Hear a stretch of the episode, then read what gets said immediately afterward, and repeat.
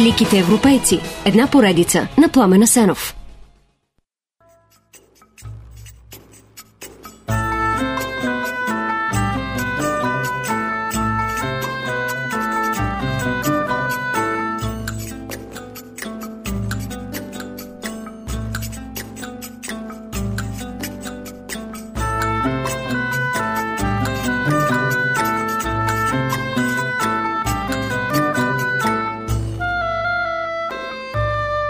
Демостен, син на Демостен.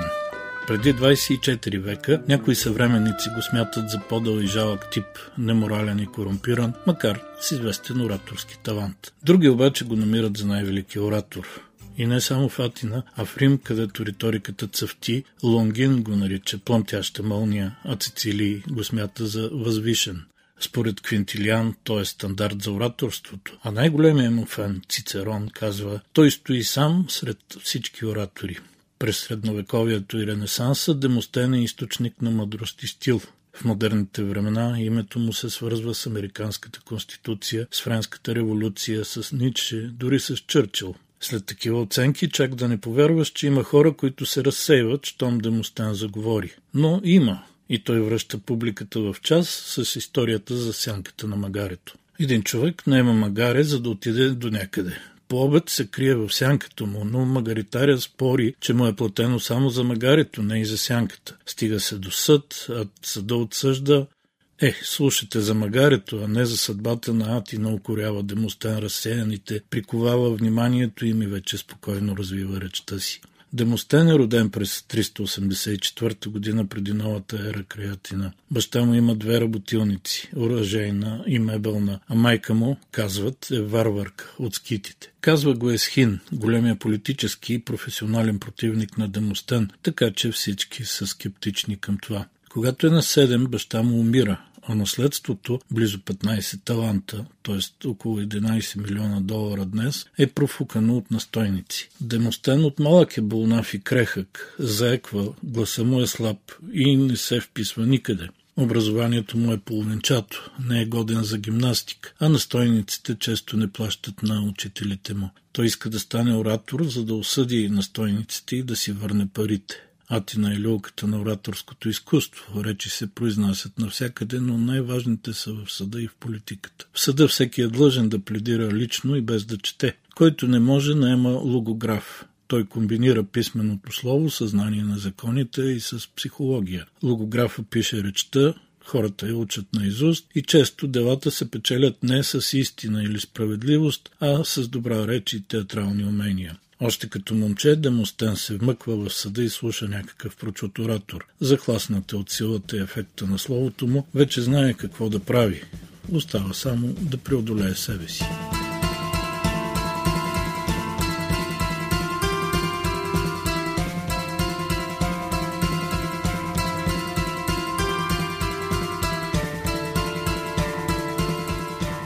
Демостен учи при Исей, и възприема от него простотата на стила, стрикната логика и маниера да задава риторични въпроси. Но сигурно се питате, как велик оратор може да заеква, да няма силен глас, да е хаотичен в жестовете? Не може, гласи отговора. И Демостен го знае прекрасно. Най-малкото, защото се проваля в първите опити пред публика. Изгонен е с освирквания, но се захваща да промени нещата. И Плутарх описва тежкия му път към това.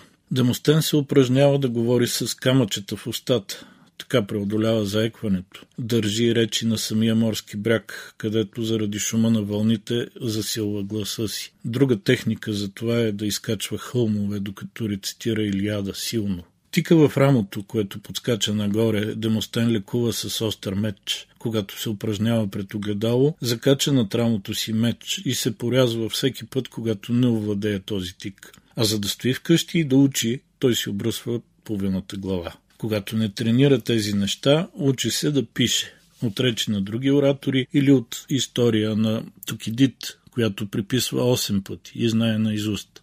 На 27 Остен става гражданин на Атина и вече може да пледира в съда. След дълга процедура срещу настойниците той печели делото и си връща около 10 таланта. После Демостен работи 10 години като логограф по частни дела и натрупва огромен опит. Законите тогава са разтегливо понятие, вниманието е повече към естественото право, а убежденията на заседателите се променят с логика или с емоция. А и говорим за нещо като психология на тълпата. Заседателите най-често са между 200 и 500 души. И как, ако не с магическо слово, мисъл, чувство и жест, ще ги накараш да те подкрепят?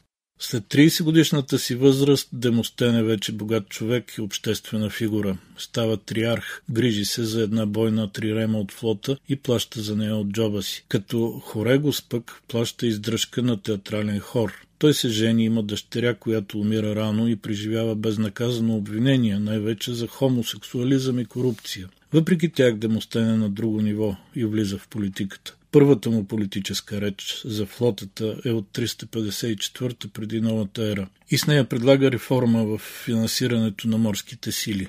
Голямата слава на оратор и политик той започва да печели през 351 преди новата ера, когато стартира дългогодишната му твърда и последователна борба за запасване на независимостта и демокрацията в Атина, а и за обединение на елинските градове срещу експанзията на заплахата от север. Филип II Македонски.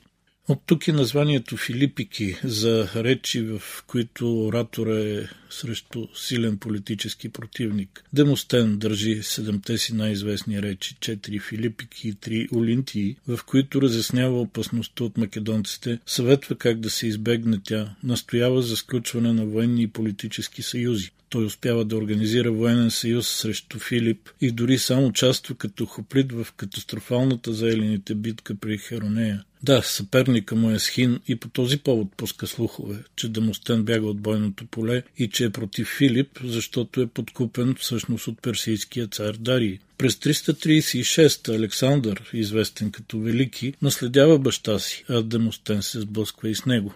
Той предизвиква възстание, в което Тива е срутена изцяло, а Александър иска Демостен да му бъде предаден от атиняните. Но той е толкова популярен в града, че делегация от негови противници се застъпва и Александър го оставя свободен. Позицията на Демостен обаче е все по-опасна за Атина и при поредното обвинение в корупция той е съден и осъден на глоба от 50 таланта. Демостен няма толкова пари и бяга, а след смъртта на Александър се връща и го посрещат с големи овации. Обвиненията и присъдите са забравени, а Демостен пак зове против македонците. Наследника на Александър обаче праща хора да го заловят. Демостен бяга на остров Порос, но преследвачите го намират там в храма. Той изпива приготвената за целта отрова, скрита вероятно в пръстена му, и се обръща към водача на преследвачите. Сега вече можете да захвърлите тялото ми непогребано. Но, о, милостив Нептуне, докато съм жив, аз ставам и напускам това свещено място. Не го оставят непогребан, а по-късно атиняните издигат скулптура на своя великоратор Демостен, в която и до днес живее неговия дух.